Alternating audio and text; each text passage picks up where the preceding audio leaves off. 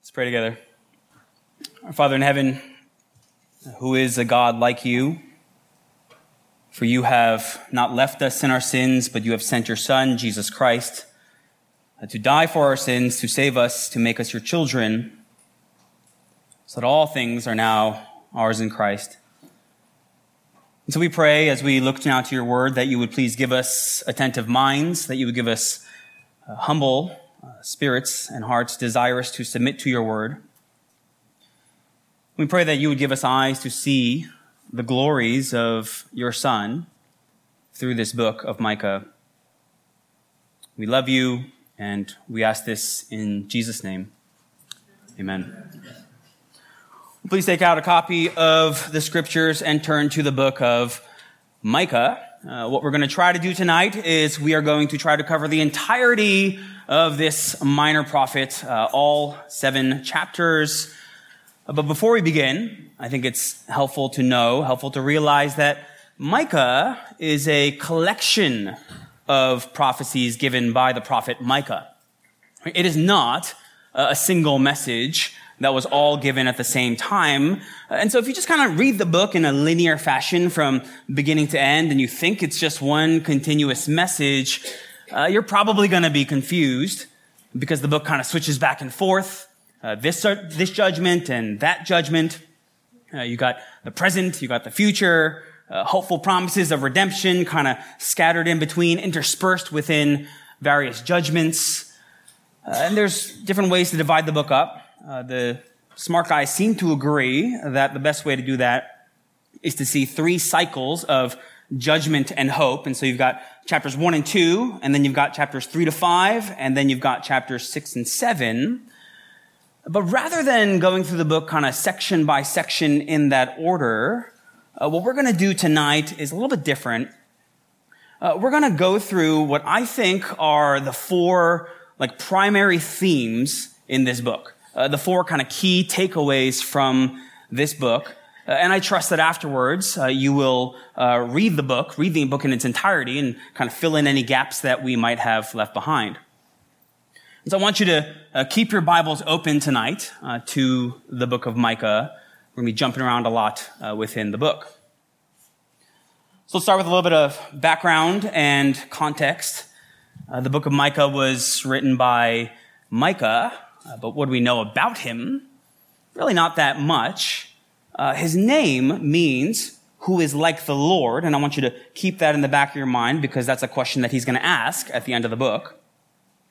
And if you look at the opening line of the book, you'll see that he comes from this small town uh, in the southern kingdom of Judah called Moresheth. And he preaches in the reigns of Jotham, Ahaz, and Hezekiah, who are kings of Judah.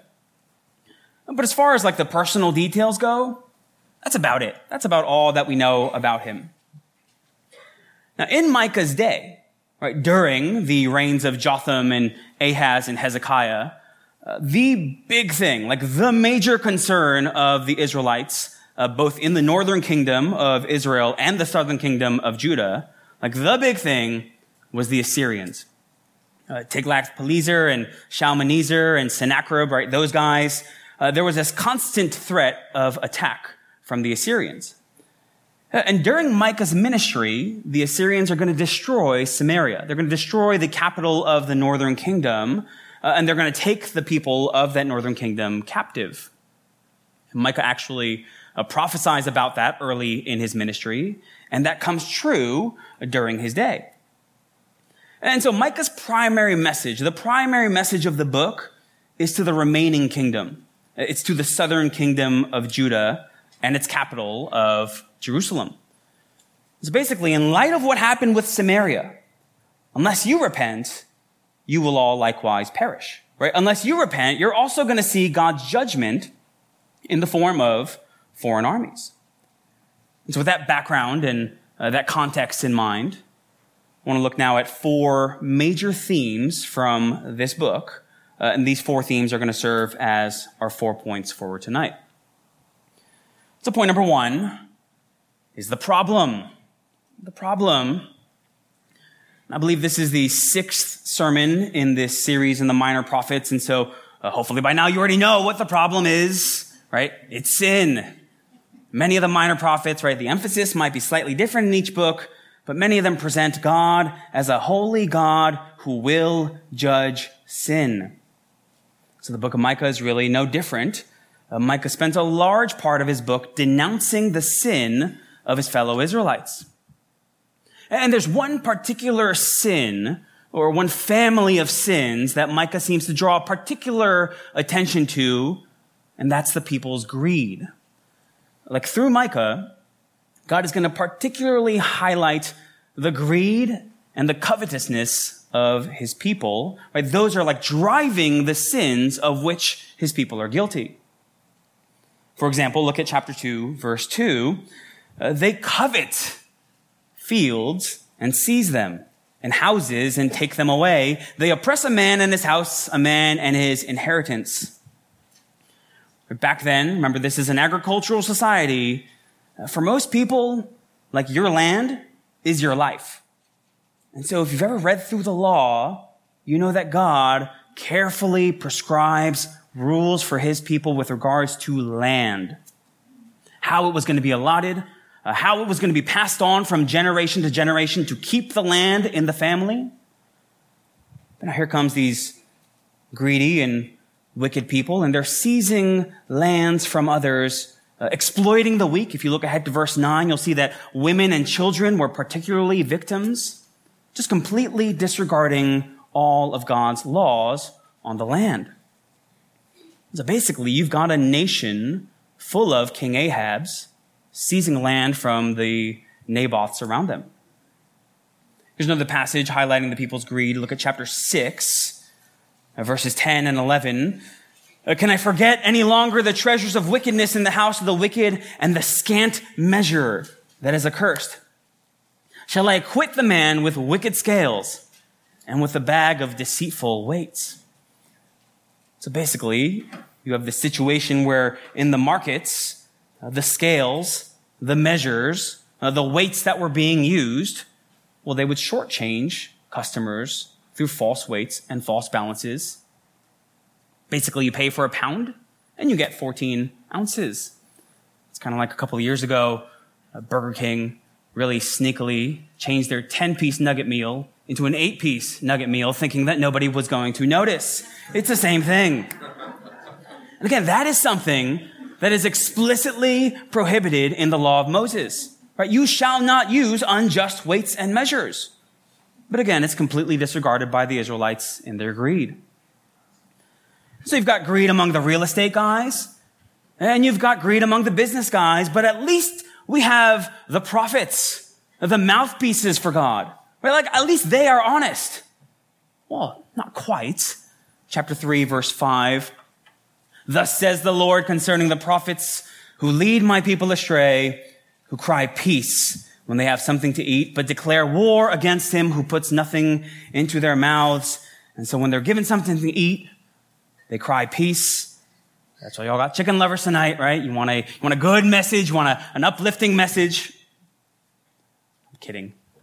He's speaking about prophets here who are just in it for the money. They bring favorable messages only in exchange for payment. And they threaten God's judgment on those who don't. You thought the prosperity gospel was something new, but there's nothing new under the sun. And it's not just the prophets. The rest of the leadership is no better. Chapter 3, verse 11, its heads give judgment for a bribe. Its priests teach for a price. Its prophets practice divination for money. Judges, priests, prophets, like for all of them, it's just about the money. And what makes it even worse is the defiance. Look at the rest of verse 11. Yet they lean on the Lord and they say, is not the Lord in the midst of us? No disaster shall come upon us. We're God's covenant people. The Lord is in our midst. You want proof of that? You look at Jerusalem, the city of God. You want proof of that? Look at the temple, the dwelling place of God. Never mind that King Ahaz actually shut the doors of the temple. Like, don't you know the promise that he shall be our God and we shall be his people? no disaster is going to come upon us. We are the covenant people of God. We are indestructible. We are bulletproof. We are untouchable. Point number one, the problem, and the problem as usual, is that of sin.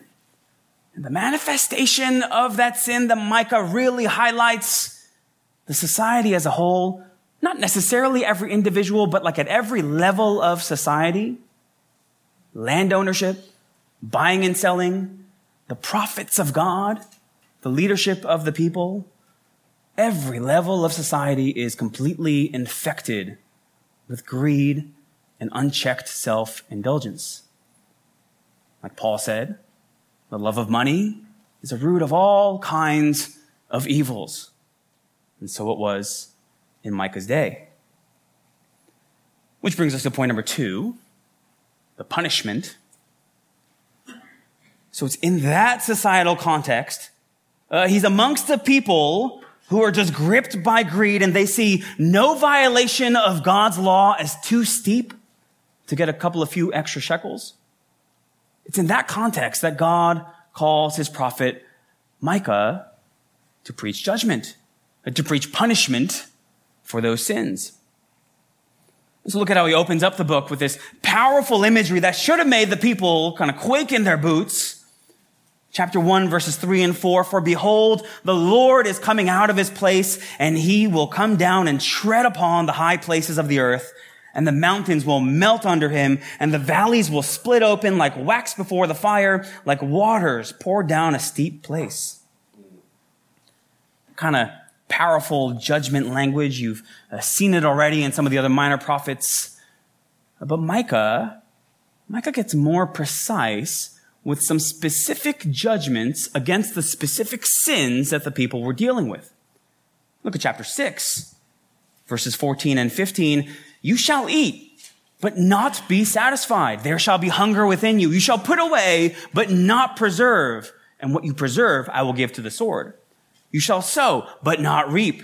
You shall tread olives, but not anoint yourselves with oil. You shall tread grapes, but not drink wine. And so he's specifically addressing the sin of greed and covetousness. And he's saying that one of the judgments that's going to come is that all that you pursue and all that you obtain in your greed, well, it's going to come to nothing. Like that which you stole from your brothers, foreign armies are going to steal from you. It's what's known as a futility curse. And it comes straight from Deuteronomy chapter 28 when Moses is giving the people the covenant curses. Deuteronomy 28 verses 39 and following, you shall plant vineyards and dress them, but shall neither drink of the wine nor gather the grapes, for the worm shall eat them. You shall have olive trees throughout all your territory, but you shall not anoint yourself with the oil, for your olives shall drop off. That's basically what Micah is saying here. And so you remember the arrogance of the people, right? It is not the Lord in the midst of us. No disaster is going to come upon us because we are the covenant people of God. And so Micah says, yeah, you're right. You are the covenant people of God, which means that if you live in utter rebellion to God, you're going to get these covenant curses. Point number two, the punishment. But at this point, we actually need to give Israel a little bit of credit. Because, at least in the days of King Hezekiah, the people actually do hear Micah's warnings. Uh, this is one of those rare instances in which the people respond favorably in repentance to the prophet's warnings. How do we know that? Well, we know that from the book of Jeremiah, Jeremiah comes about 100 years after Micah, and look at what it says. Jeremiah 26, 18, the people say, Micah of Moresheth prophesied in the days of Hezekiah, king of Judah. And then they quote Micah chapter 3, verse 12. And what happened in the days of Hezekiah as a result of Micah's preaching? Look at the very next verse, Jeremiah 26, 19. Did Hezekiah, king of Judah, and all Judah put him to death? The answer is no, they did not. Did he not fear the Lord and entreat the favor of the Lord? And did not the Lord relent of the disaster that he had pronounced against them? And so, if you've read Second Kings, you know that under King Hezekiah, there was reform. there was this genuine turning back to the Lord led by the king himself. And so you remember the story with the Assyrians and how God saves Jerusalem from the hands of Assyria. Uh, the angel of the Lord strikes down 185,000 Assyrian soldiers. But that repentance, that turning, well, it was a short lived one uh, because after Hezekiah comes the worst king that Judah ever had. Manasseh. And with the one exception of Josiah, like it's all bad kings from there on.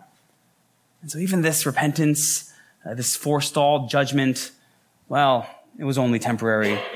And here's the thing the prophet Micah saw that. He saw that the people would eventually go right back to their sin and go right back to incurring judgment and punishment. Because Micah saw that more covenant curses were coming, including the greatest of the covenant curses, the pinnacle of God's judgment against the nation of Israel. And I'm referring, of course, to the exile. Exile from the promised land.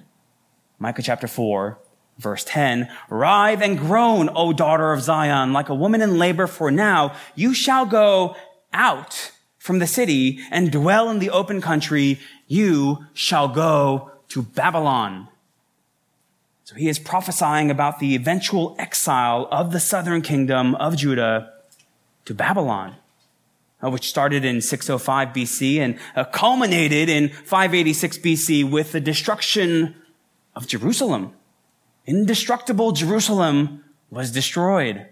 And that too was something that Micah foretold Micah 3:12, therefore because of you Zion shall be plowed as a field, Jerusalem shall become a heap of ruins. So you've got the exile to Babylon prophesied by Micah.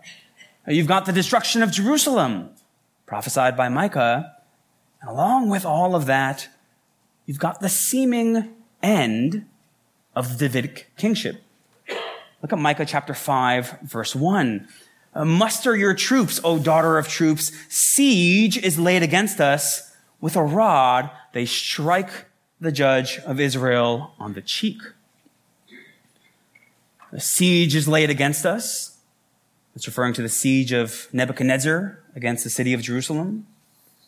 And at the end of that siege, King Zedekiah, the last king of Judah, He's captured, but not only is he captured, he is completely humiliated. Remember what happened to him. His eyes are gouged out. He's led away in chains. He is this disgraced uh, prisoner of war.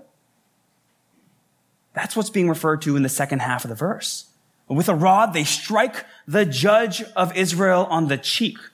That was an expression for being completely and utterly humiliated, disgraced. Right? Like we might say a, a slap in the face. And so right there, right, Micah has prophesied about the darkest day in Israel's history. Uh, the covenant curses are at their climax here. The people, they're sent into exile to Babylon. Jerusalem and the temple, it's been completely destroyed. And even the Davidic king has been disgraced. He's been slapped in the face. He's been removed from the throne. And if you think about the last of those three, well, I mean, any thinking Israelite of that day, you had to wonder, well, were God's promises to King David, uh, did those now come to an end? You know the promises I'm talking about in 2 Samuel chapter 7. I will establish his throne forever. Well, now the throne is empty. The king has been disgraced. And so we're left wondering, what about the Davidic king? I think Micah's got that question on his mind even all the way in the beginning of the book. He's first pronouncing judgments in chapter 1. Look at Micah 1:10. It's a subtle little hint there Micah 110, tell it not in Gath. Weep not at all.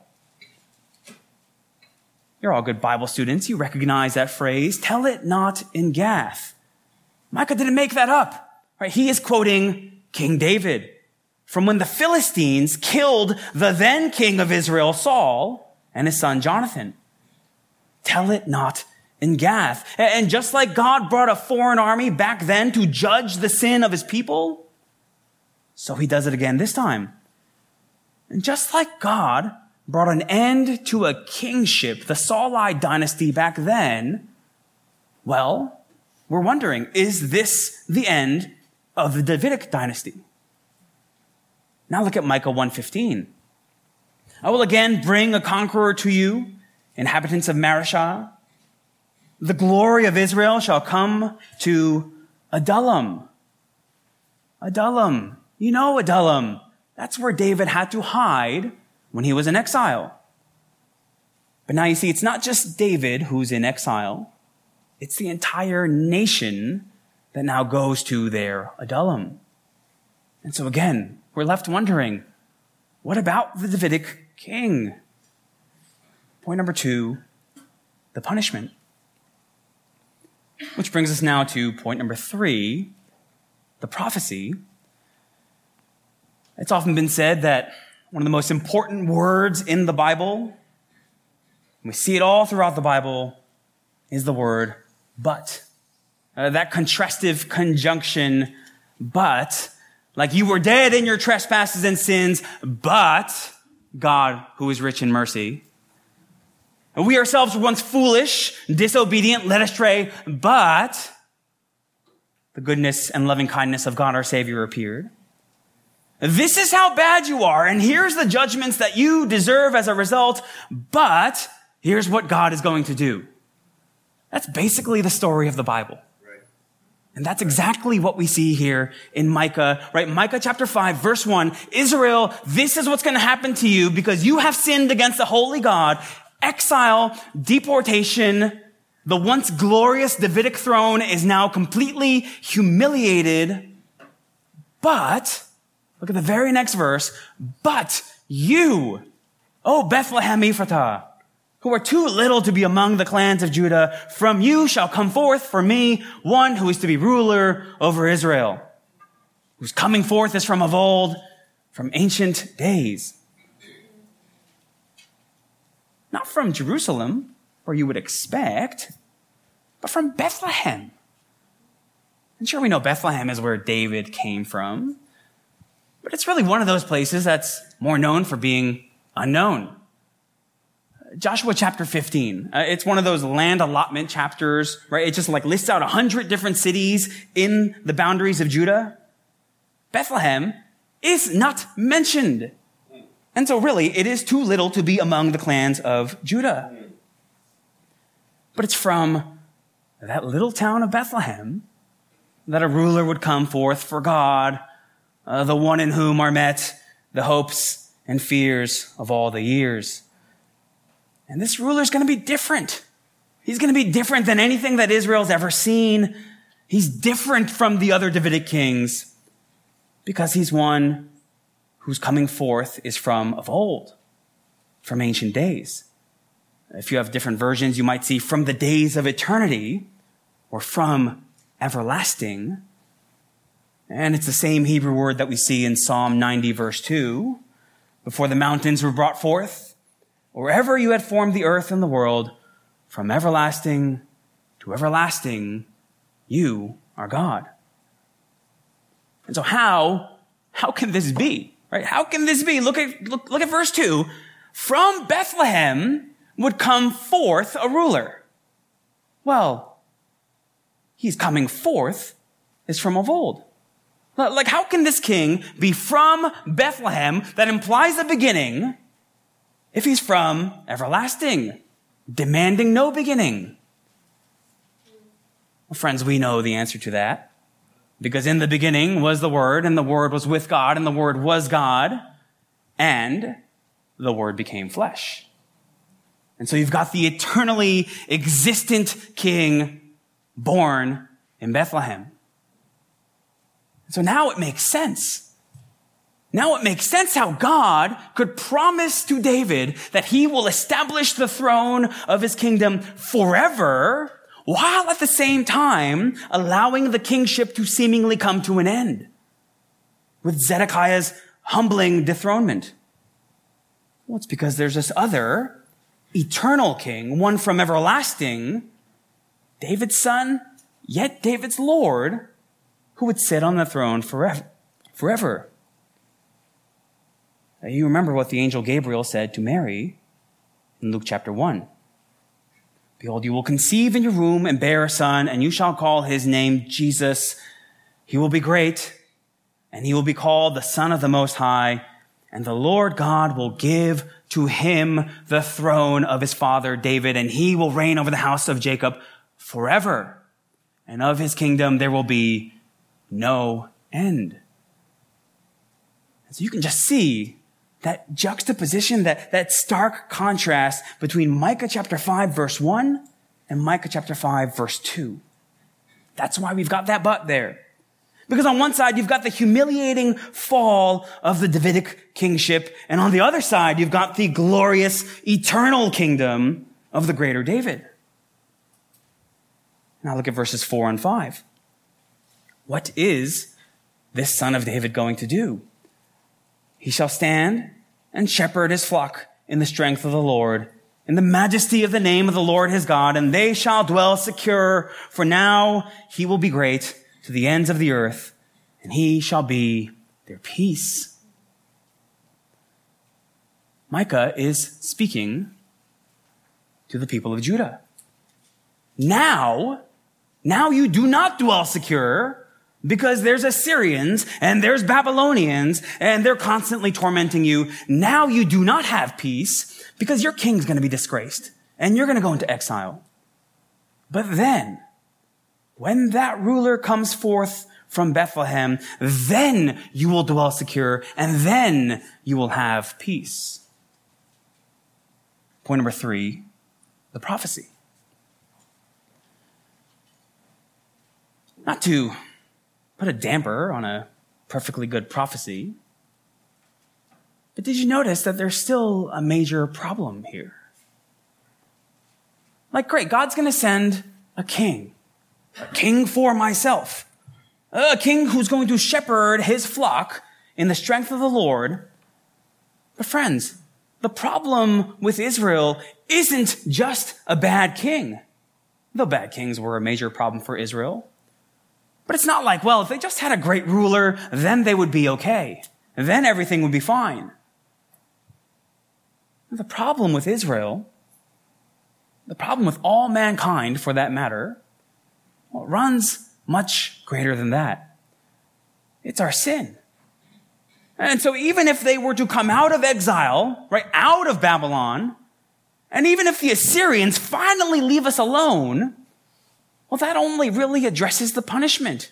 It doesn't actually address the problem. And Micah is clear throughout the book, right? The root of all of the disaster that he prophesies, there is one root cause. Micah 1-5.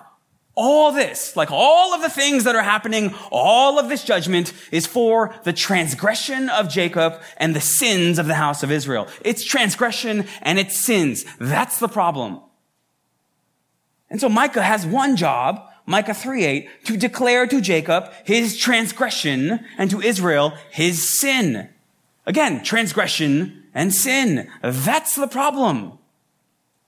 That's why all this disaster has befallen them. Micah 6:13, therefore I strike you with a grievous blow, making you desolate because of your sins. And so it's fair to ask, how are things going to be any different under the new king? Uh, under his rule, like under his shepherding? If we're still in our sins? If we still have transgressions that have to be dealt with? How are we going to avoid the judgment that we deserve? Maybe you can relate to this.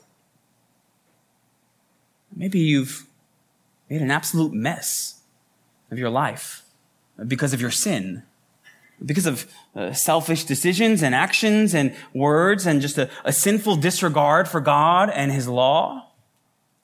And you're just kind of reaping what you sowed. You say to yourself, okay, I, I just need a fresh start. So maybe you switch jobs, or you move to a different neighborhood, or you just go to a different church, or you make new commitments. You say, now, now I can be a better person. Now I can live a better life. Now I can pursue a godlier path. And that might work for a short season. But what inevitably happens? Your sin, your transgression, it just rears its ugly head again. And sin, transgression, it once again makes a mess of your life. Because you've only addressed the outward. You've only addressed the circumstances. You've never addressed the core issue. So back to Micah. Well, Israel, if the root issue is your transgression, if the core of the issue is your sin, is a different king really going to make that much of a difference? How is your sin? How is your transgression ever going to be dealt with? Which brings us to point number four the praise. And the praise comes in response to the answer to those very questions. I turn to Micah chapter 7, verse 18. So, what will become of sin and transgression? Well, the answer Micah 7:18 is that God pardons iniquity. He passes over transgression for the remnant of his inheritance. God himself provides his people with the solution for their sin uh, because of his steadfast love for his people. And so Micah is just dumbfounded and, and prays, who is a God like you? Who is a God like you? asks the prophet whose name means exactly that. Who is a God like you that you should not only send a shepherd king to rule over his people, but he would also somehow make his people rulable by pardoning their iniquity and passing over their transgression. But you see, this is one of those things like Paul says, the, the mysteries of Christ were made known, uh, not made known to the sons of other generations. That's true of Micah, right? He only knew in part, and so he only prophesied in part. He saw, like looking forward, he saw only partially what we now see fully looking backwards. Because Micah knew that God himself would provide the pardon for his people's sins. But what he didn't know was how God would accomplish that. But friends, we know, we know that that king of Micah 5 2, that Messiah promised by Micah, that he would not only come to rule over his people, but that he would first die for his people. To remove the barrier of sin that separated them from a holy God and made them objects of his judgment. And we know that the reason that God's people can be pardoned of their iniquities and have their transgressions passed over, well, it's because those iniquities and those transgressions were placed upon the sinless shepherd king who died in our place.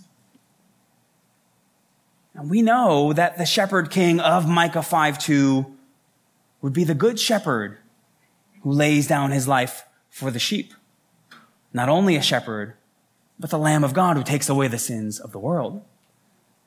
And so all of the judgment in this book against sin, you can like picture Jesus taking it upon himself, right? bearing the full wrath of God for sin in the place of his people. And so what Micah saw in part, we see fully in what Christ has done for us on the cross. But here's the thing. Even though Micah doesn't see the fullness of the cross, he does see a God who forgives the sin of his people. And so he cannot help himself. He just breaks into praise. Who is a God like you?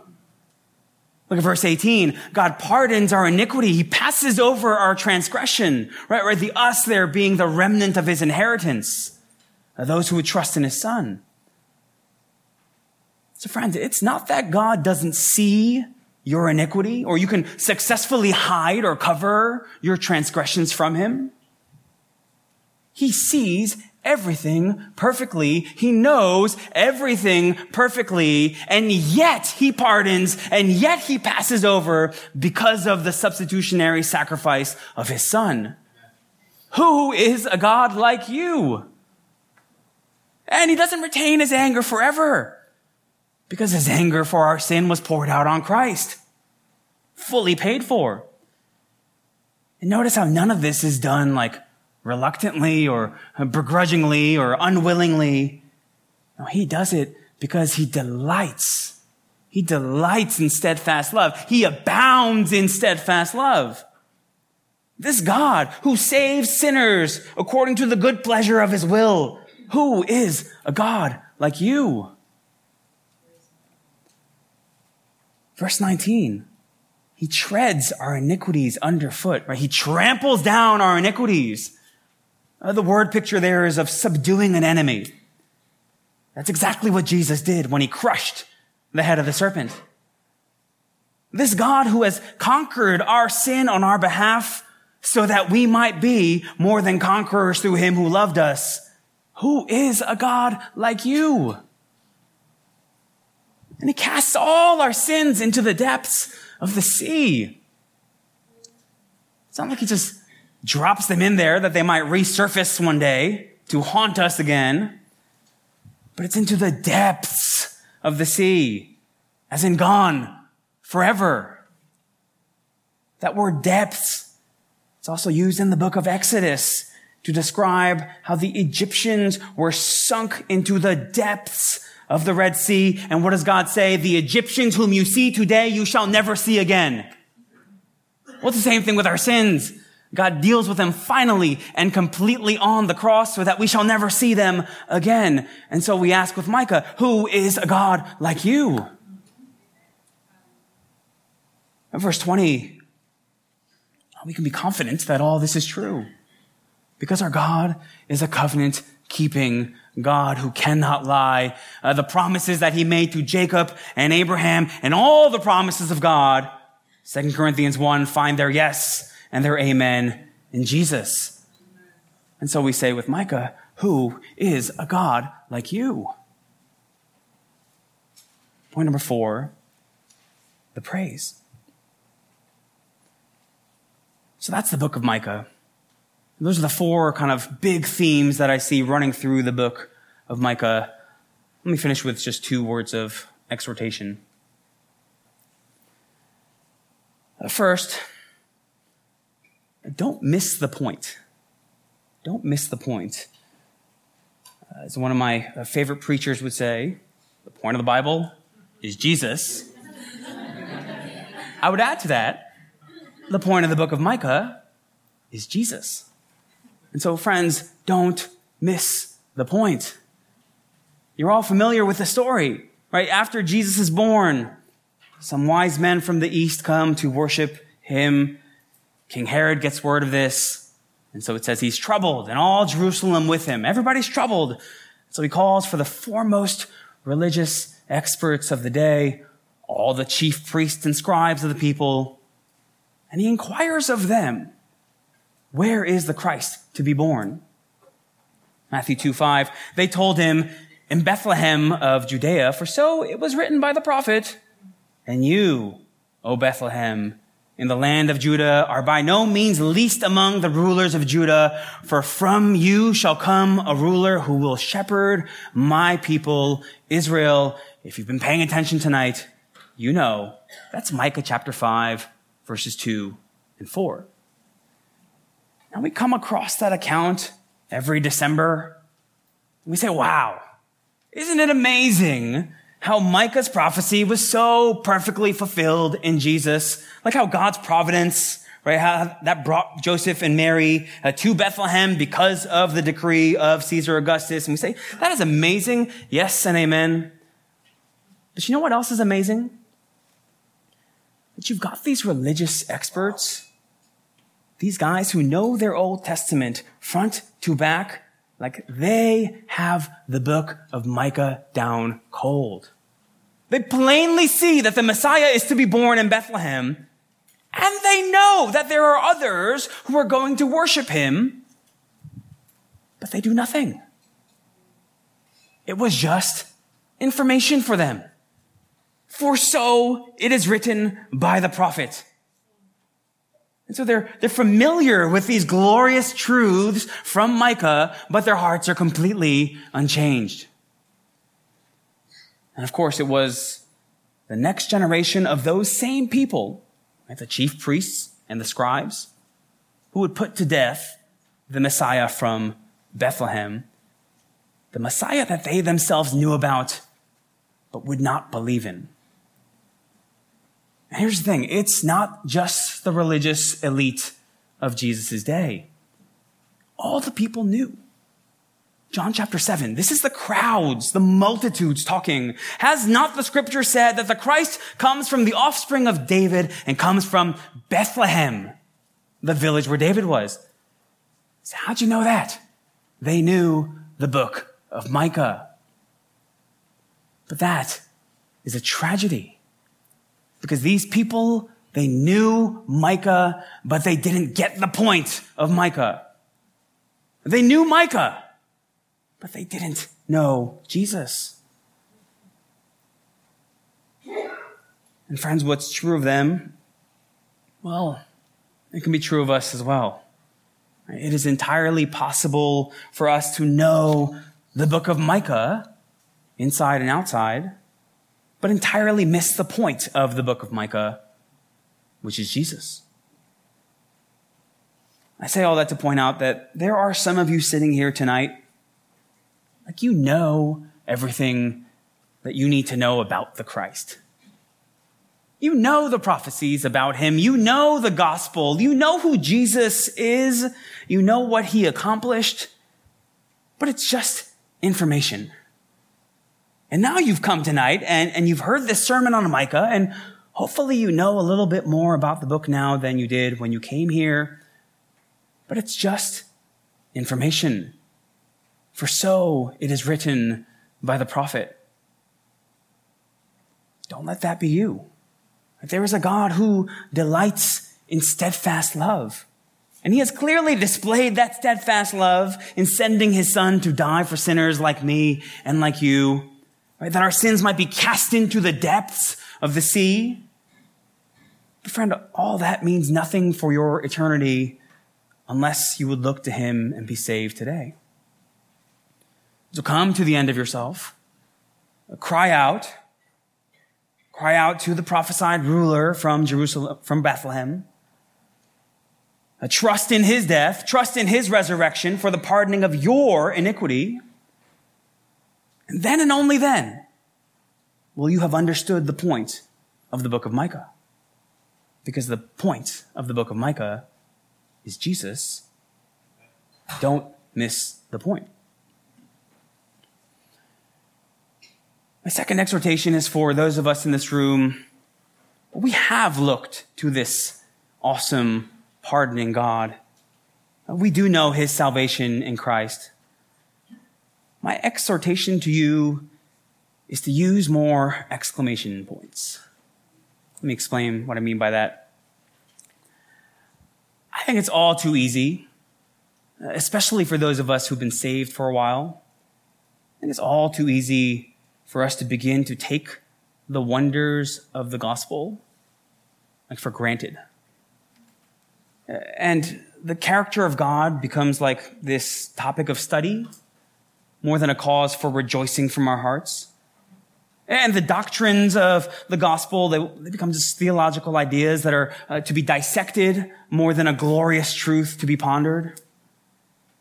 And we begin to think that we are somehow entitled to grace, that we are somehow entitled to the forgiveness of our sins.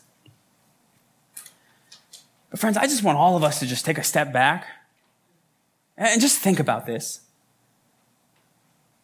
The fundamental truth of Christianity, that God forgives sins? That's crazy. That's just outrageous.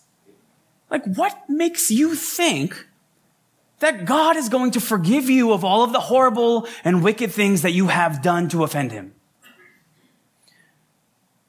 What makes you think that God is going to forgive you again this week for the same thing that you did last week?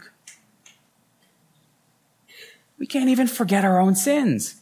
Other people don't let things go. What makes you think that a holy and omniscient God, one who knows your sin deeper and more truly, better than anyone else, makes you think that he is actually going to wipe away your sins? That's crazy.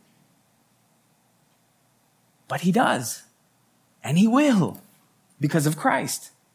Right? He does and he will because he delights in steadfast love. He does and he will just like he said in his word. God forgives our sins because of Jesus. That is a truth that some of you in this room, like you've known this since your childhood, but don't ever let the familiarity with that truth diminish the wonder, the awe, the glory that it should stir in your heart. And so, brothers and sisters, let's use more exclamation points. Like we can read uh, verses like Micah chapter 7, like we're reading a genealogy.